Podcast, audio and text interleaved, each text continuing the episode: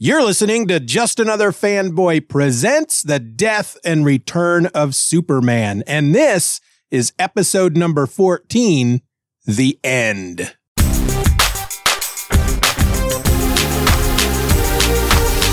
Hello and welcome to Just Another Fanboy Presents. I'm your host. My name is Steven. And today we glide into week number 14 of the epic crossover event the death and return of Superman. And we're going to do that with Superman issue number 77. This issue hit the stands 30 years ago this week on January 19th, 1993. It had a cover price of $1.25, and the title of this issue is The End. It was written and penciled by Dan Jurgens, inks by Brett Breeding. The letters were done by John Costanza, and the colorist was Glenn Whitmore. So as we always do, let me give you a synopsis, which was provided by DCFandom.com as edited by me, yours truly. As the issue opens, Lex Luthor II is in the middle of some sort of martial arts sparring session that pits himself against three women. Luthor's head isn't in the match, however. His mind is preoccupied, dwelling on Superman, when one of the three women, Sasha, kicks Lex square in the jaw knocking him on his butt.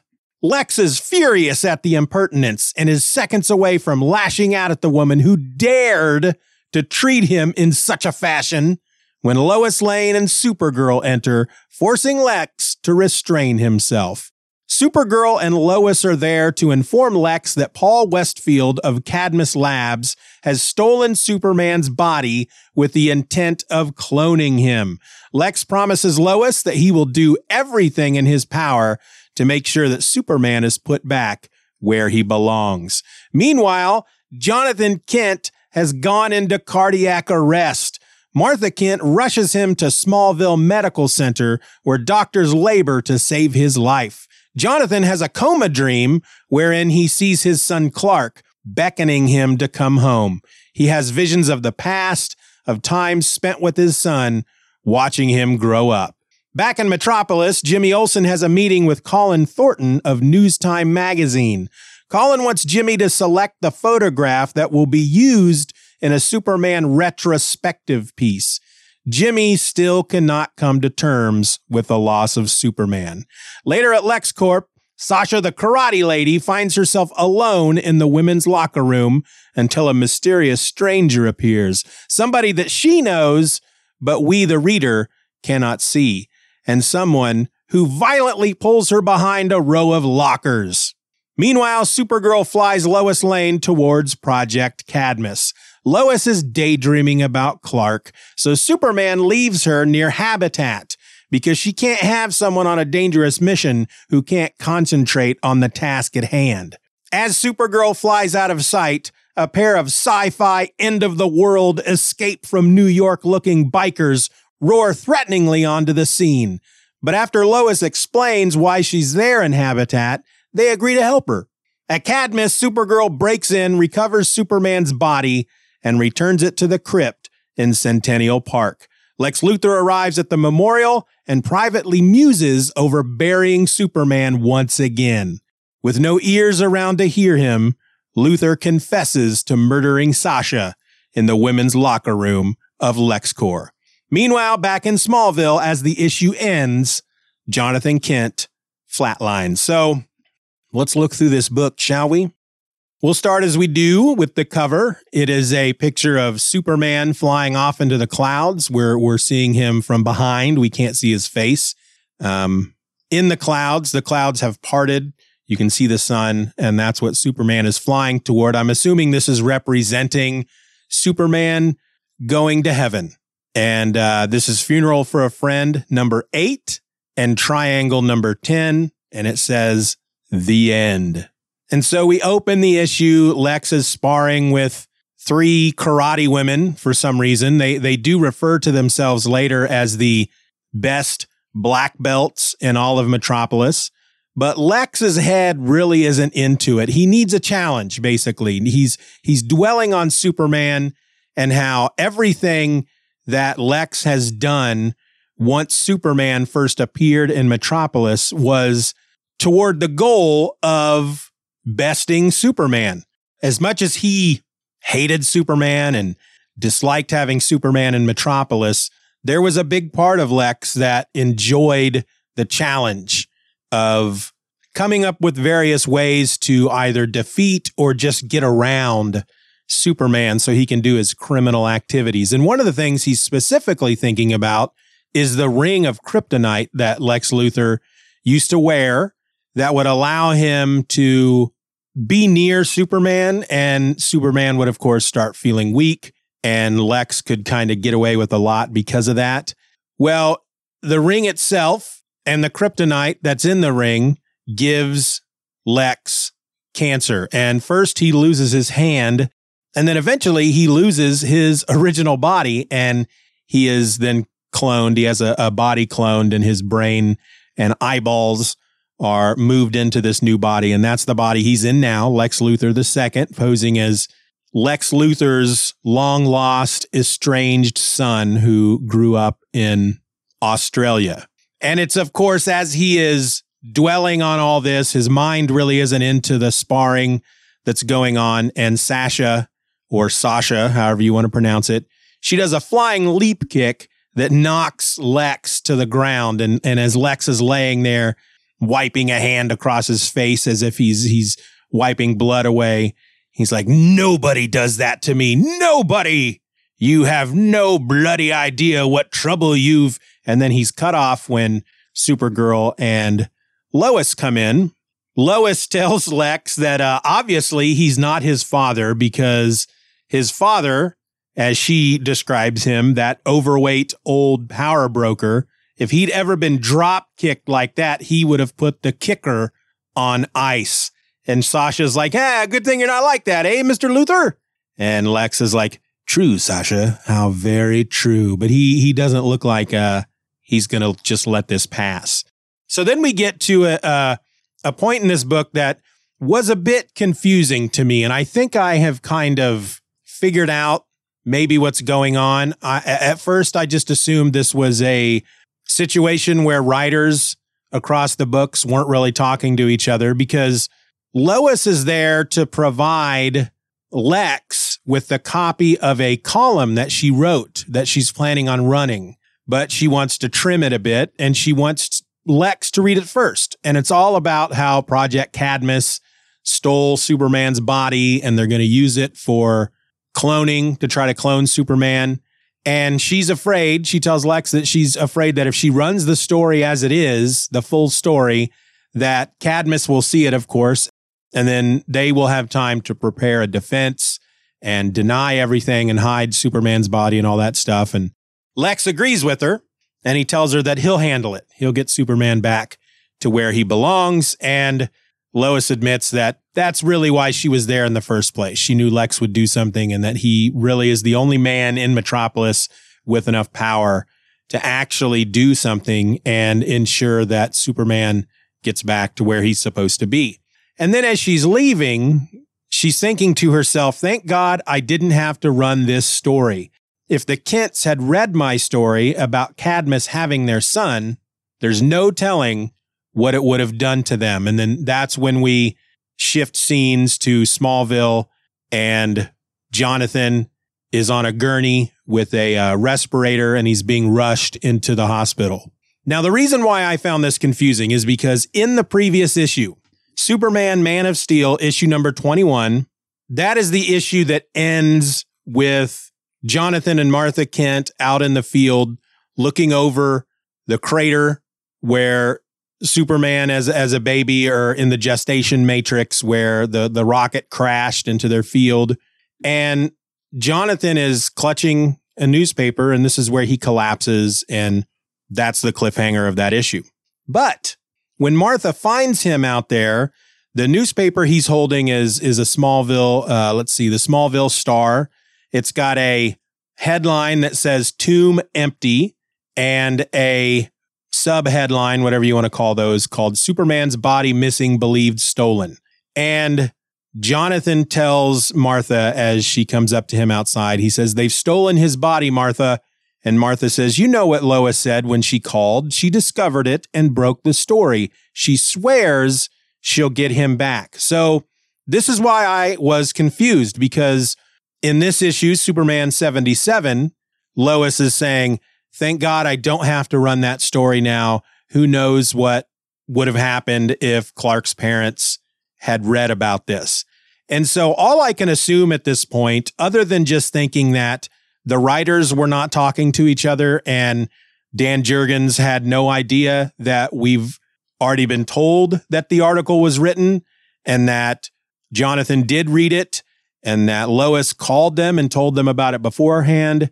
Uh, but still, it's what ultimately caused Jonathan to collapse out in the field. And that's why he's now in Superman 77 being wheeled into a hospital room. But if I think my way around this, I'm going to assume at this point that Lois did write an article with a lot of allusions where she's alluding to is allusions the right word? She's alluding to the fact that, well, she's reporting that Superman's body is missing, but she doesn't say in that original article who has it and why they have it.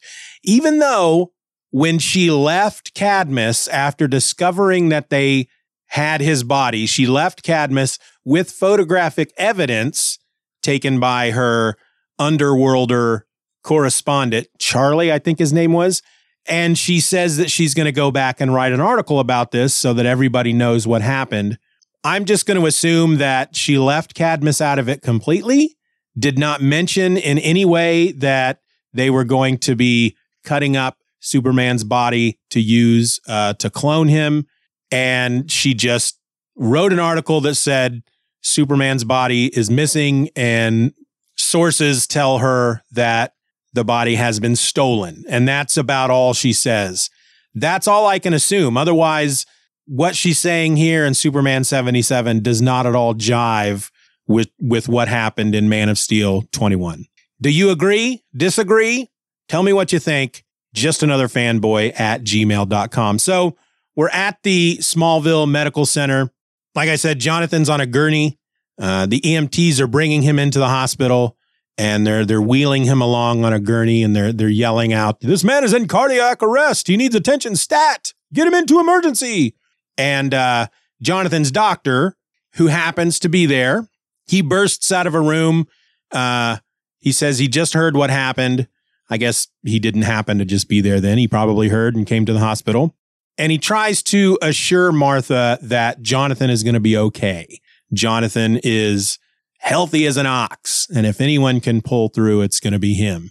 But Martha is, I don't, I don't know if she's no, not hopeful. I, she's hopeful, but she's really worried because she just lost her son. And if she loses Jonathan, she's going to be all alone out there on the farm. And that's not something we want for Martha. So as the EMTs get Jonathan into his hospital bed and they're hooking him up to machines, the doctor comes in and he's He's telling Jonathan, who is at this point in a coma, or is at least he's at least passed out, and he's telling Jonathan, you know, you listen to me, Jonathan Kent. You and I have been friends too long a time for you to check out on me. I want you to fight with me, Jonathan. And uh, Dan Jurgens does a really good job of transitioning from this scene into these coma dreams that Jonathan is having. So the doctor is holding his hand. He's telling him that I want you to fight with me, Jonathan. We're going to take care of that old ticker of yours. And that then transitions to Clark handing Jonathan some tools and Jonathan saying, and get it running again, Clark. And they're working on Jonathan's old truck. Clark is probably about a sixth grader, maybe at this point. He might be in junior high, but he looks like he might be uh, upper grade school. And Jonathan is just te- teaching him a lesson about taking care of things and how their truck has been around for a long time, but he he services it when it needs to be serviced. He changes the oil, he changes out the spark plugs and all that stuff. And because he takes care of the truck, the truck takes care of them. And Clark says, Mr. Ross just brought himself a brand new four wheel drive. And Jonathan says that's because he never learned how to change plugs. He's a friend, but he doesn't know beans about taking care of his equipment. And we get basically more of transitions between Jonathan's coma dreams and what's going on at the hospital. They have brought out the the paddles and they're getting ready to defibrillate his chest. And so they pull open his shirt. And as they're pulling open his shirt, we see back into Jonathan's dream where Clark Kent, as an adult, is pulling open his shirt to reveal his Superman logo. Then we go to the meeting with Jimmy Olsen and Mr. Thornton and a Mr. Washington. Mr. Washington works for the Daily Planet. Mr. Thornton works for the News Time magazine, which uh, I'm assuming is basically like DC's version of Time magazine. They're going to run a Superman memorial issue, basically, and they are working in cooperation with the Daily Planet by getting uh, their photos of Superman that Jimmy has taken over the years. And they've asked Jimmy to pick out the cover, the picture that they're going to use on the cover. Jimmy is having a real hard time. He knows that this is not a a magazine that's going to take advantage of Superman's death or try to cash in on it. That what they're putting together here is um, a respectable memorial issue that Superman would approve of, but he's still having a hard time with it. He he considers the photos of Superman that he's taken over the years to they, they mean a lot more to him now. And the idea, I guess, of sharing them with the world at this point, it's got him feeling a little guilty. But in the end, he chooses the photo that is of Superman's cape after he died there on the scene, and it's all ripped up and it's blowing in the wind. And in fact, we'll talk about it in March, but DC put out a fake magazine, News Time issue number one, that was a Superman Memorial magazine issue, and they they uh, included this same image as the cover of that magazine. But we'll we'll talk about that in March. So we get to the moment where Sasha is in the locker room. The other ladies that were there sparring with her, they're leaving, and Sasha's running behind, and she tells them to go on to the pub. She's she'll catch up with them, and then somebody enters the the locker room and they're trying to be really mysterious about who it is. I mean, I think we all know who it is. Of course, with the synopsis, we know that it was that it's Lex, but they're doing that thing that I've seen in in in many TV shows and movies where someone says her name, Sasha, and she turns and she looks into the camera basically and she says, "You, what are you doing here?" In case you didn't read the sign out front, this is the women's locker room. And I, I find it funny when, you know, they're trying to hide the identity of the person that's about to murder her. So instead of her turning around and going, Lex, what are you doing here? She goes, You. I don't know that I have ever said that to anybody if I suddenly come upon them and I know their name, you know, if, if it's somebody that I'm walks into a room that I'm in and, and, and, and I don't expect to see that person, you know, I don't go, you, I don't I don't know if anybody does that, but it's used. It's it's a trope that's used quite often in all forms of media, and it's so that we know that Sasha knows who this person is. That then yanks her behind some lockers to murder her. But as the reader, we're we're not supposed to know, but we're given the clue that it's somebody that she knows. And so we go from there to a dream, a daydream, basically, that Lois is having about Clark showing back up and saying, I'm she she's asleep, and he wakes her up and says, Lois, it's me, I'm back. And uh, she's basically just daydreaming about Clark being back in her life, that he's not really dead. And she she knows that he's he has done this before. They thought he was gone, they thought he was lost or whatnot, and he's come back. And then she's pulled out of her daydream and her musing by Supergirl because she's actually flying. Supergirl is carrying her and they're flying. And Supergirl just kind of drops her off in the middle of nowhere outside of habitat in freezing weather because there's snow on the ground and leaves her there because she doesn't want somebody with her who might botch up the mission basically because their head's not in the game. Supergirl flies off and then suddenly these two dudes appear driving these giant three wheeled motorcycle things. And, uh, you know, I, I described them in the synopsis as these end of the world sci fi escape from New York looking guys. And that's, that's kind of what they make me think of. the type of people you might see in, in Mad Max or Escape from New York. And the scene where they, the, the, the panel anyway, that they, where they burst onto the scene, Lois is standing there and the, these two three wheelers just come leaping into frame. And it's a really good panel. I really enjoy this panel. I can actually hear and, and, and see these, these bikes or these, these trikes moving and feel the rumble and everything. It's a really nice panel. I really appreciated this panel. So they basically tell her, this area is wild. This area is deadly. To risk dealing with us, your reasons being here had better be good. And she says, uh, I thought the habitat area was peaceful. You guys don't look the part. And the guy says to her, We're outsiders. And you? And she gives them a very brief, simple explanation. Look, I'm just passing through on the way to Cadmus. I have to get inside their installation. And one of the guys says, You're a saboteur? And she says, No, they have Superman's body and I've come to take it back. And then the other one just immediately goes, As you should, take my bike and ride with Yango. Not only do they help her after this quick, simple explanation, one of them literally gives her his big souped up three wheeler and stays behind. You know, not here, I'll give you a ride. Let's the three of us go. It's, uh, no, here's, here's my, he calls it a bike, but it's a, a trike. He gives her his vehicle and then stays behind so that her and Yango can go on into Cadmus. And I guess that's kind of uh, their way or the writer's way, Dan Jurgens' way of showing us what Superman meant to people. That once, once, uh, once Lois tells them that Cadmus has Superman's body and she's going to take it back, that's all they need to hear. Superman meant a lot to them, to these guys, and uh, they're going to help in whatever way necessary. Now, There's also a moment here that's kind of funny as as Lois is climbing onto this big three wheeler. Jurgens knows that if they just have her climb aboard and drive away, that the your average reader is going to go, "Oh, so Lois just knows how to drive one of these things."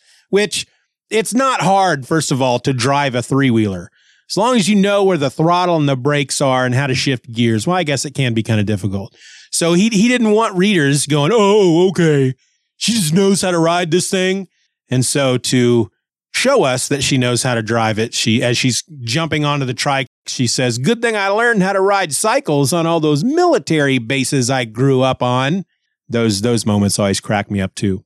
Well, when Lois and Yango arrive at Cadmus, Supergirl is there. She's already taken care of business.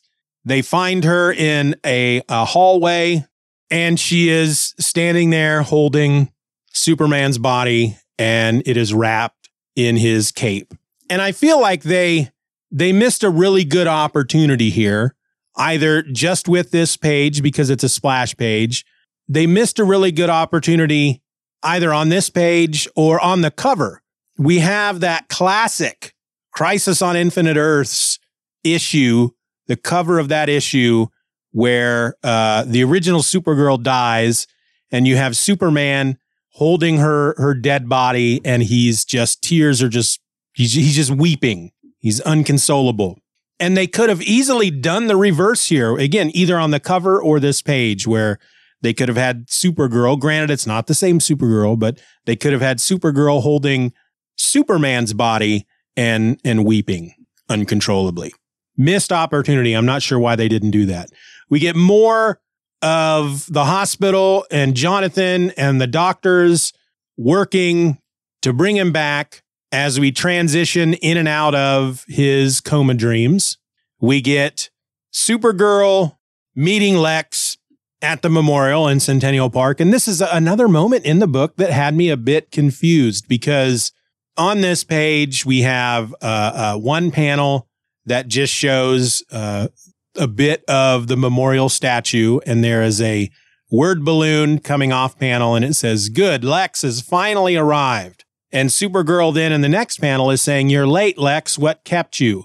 And he says, My garbage disposal business uh, had an emergency. Well, I think maybe it's just the way this panel is drawn. It looks like Supergirl is floating up in the air and holding the body. But her cape is billowing out up over her head. So it, it, it actually looks more like she's, she's dropping out of the sky. And I have to kind of wonder, was she just floating there until Lex arrived? Maybe, you know, what better way to see if somebody's coming than to go up, you know, high? But she's still holding the body, which I found kind of weird. Granted, she's not to, she's just not to tire her out. I don't know. I just found it kind of weird. You could also look at this panel as if she's maybe standing on the ground and she's walking toward Lois and Lex, who's just gotten out of his van. But again, with the cape billowing out behind her the way it is, she would have to not be stand. It's either very, very windy or she is running toward them so fast that the cape is billowing out behind her. I'm, I'm, I'm going to guess it's not windy, or at least it, it is windy because we can see the eternal flame on Superman's statue bent and blowing in the wind, but it's moving in a different direction than her cape is. So I don't know. I guess she was just floating up in the sky, waiting for Lex, watching to see when he was going to come. And then she dropped out of the sky when he pulled up, I guess.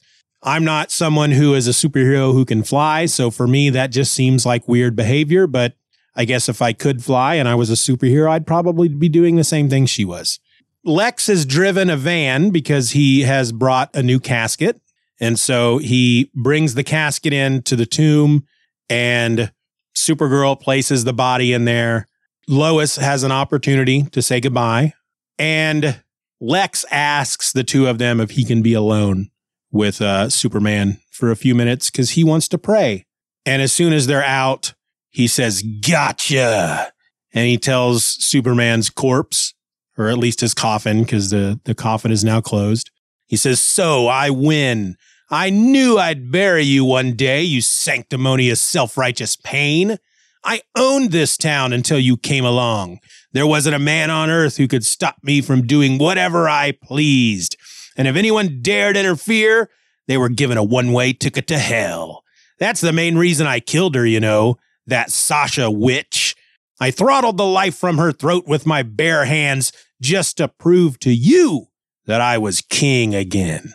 And then he tells Superman that when they find her body tomorrow, the evidence will lead to a janitor who works at LexCorp, who is an ex-con, and uh, he will deny, of course, being the murderer because he didn't do it. but no one's going to believe him. And Lex says, and you can't do one blessed thing about it. You're dead. You're nothing.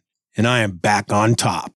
And then we get a moment where he, as he, he's punctuating what he's saying. Metropolis is mine against Superman, and he slams his fist on top of the casket.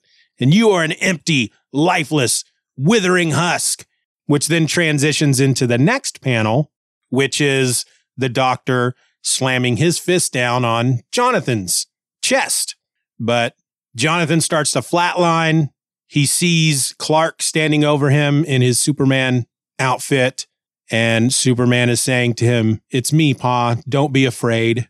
And then we get a narration box, which is supposed to be Jonathan. I'm coming, son. And he reaches out and takes Clark's hand, which then transitions into Martha holding Jonathan's hand. And she says, Oh, Jonathan, no, don't leave me alone. And uh, that's how it ends. And I will be honest with all y'all, I don't remember what happened to Jonathan after this. So I'm not even going to speculate. I think I have a memory, but I'm not, I don't know if it's accurate because throughout the years, sometimes Jonathan's dead, sometimes he's not in Superman's history. So I'm not going to speculate. We'll, we'll, we'll talk about that when we get to it, when we find out what ends up happening to Jonathan. Is he going to live? Is he going to die? What's, what's going to happen? I don't know, but this was a pretty good issue. Um, I have to admit that the Dan Jurgens issues really just have not been my favorite. Some of them have been really, really good. Some of them have been really, really bad. Uh, on average, they're just not my favorite issues uh, during this funeral for a friend part.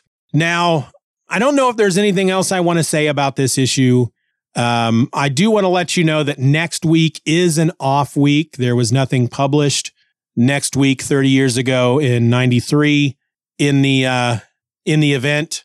In fact, the final page of the letters column uh, like the last couple of weeks, have shown no information. Next week, there's no information on Adventures of Superman number 500. In two weeks, there is no information on Action Comics number 687. But be here for Legacy of Superman number one, where the other heroes of Metropolis, Thorn, Gangbuster, Sinbad, Waverider, and the Guardian, try to live up to the legend the Man of Steel has left behind.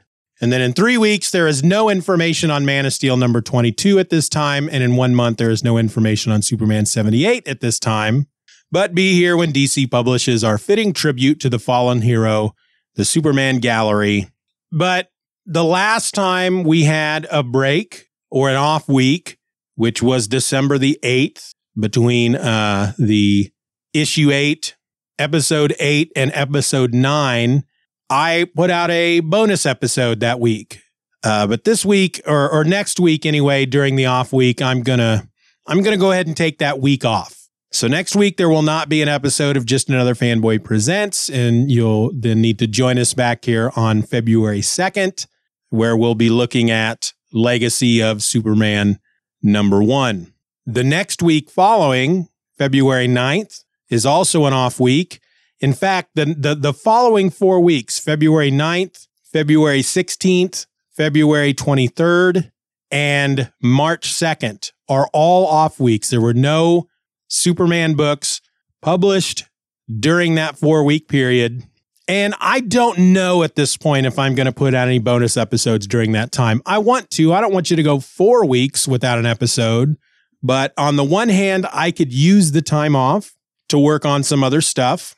On the other hand, there is a lot of um, various comics and whatnot that were published uh, after the whole death and return of Superman that that kind of revisit the story. There's plenty of stuff out there I can read and talk about during a couple of those weeks that we are off. But again, I I, I don't know. I don't know what I'm going to do because I could go read that stuff, but I don't want to read anything that is going to clue me in on stuff that might be happening later on in the in the event. Uh, despite the fact that I, I have read it a number of times, um, I kind of want to go into these issues each week as fresh as possible. So I, I don't know. What I can tell you is that on February second, the week after next, when when I come back with an episode episode number 15, talking about Legacy of Superman number one. I will know by then if I'm going to do an episode or two uh, bonus episodes during those four weeks that nothing was published. I could be really passive aggressive here and say, uh, I'd love to use that time to have a, a, feedback episode, but really haven't gotten any feedback. And uh, I guess just doing that was pretty passive aggressive, wasn't it? so if you do want to send any feedback in, you know where to do it. All the all that information will be in the show notes. I'm not going to spend a lot of time going through that again at the end of the episode. I always take up way too much time doing that. So instead, one last time, no episode next week. Join me back here February 2nd, Legacy of Superman issue number 1, and I'll leave you with that. Have a super time. Oh, that wasn't good. I've been I've been trying to come up with closing lines that I could use, but I failed. Goodbye.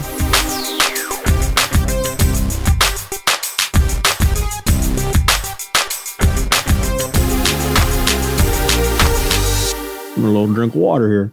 It was quite tasty.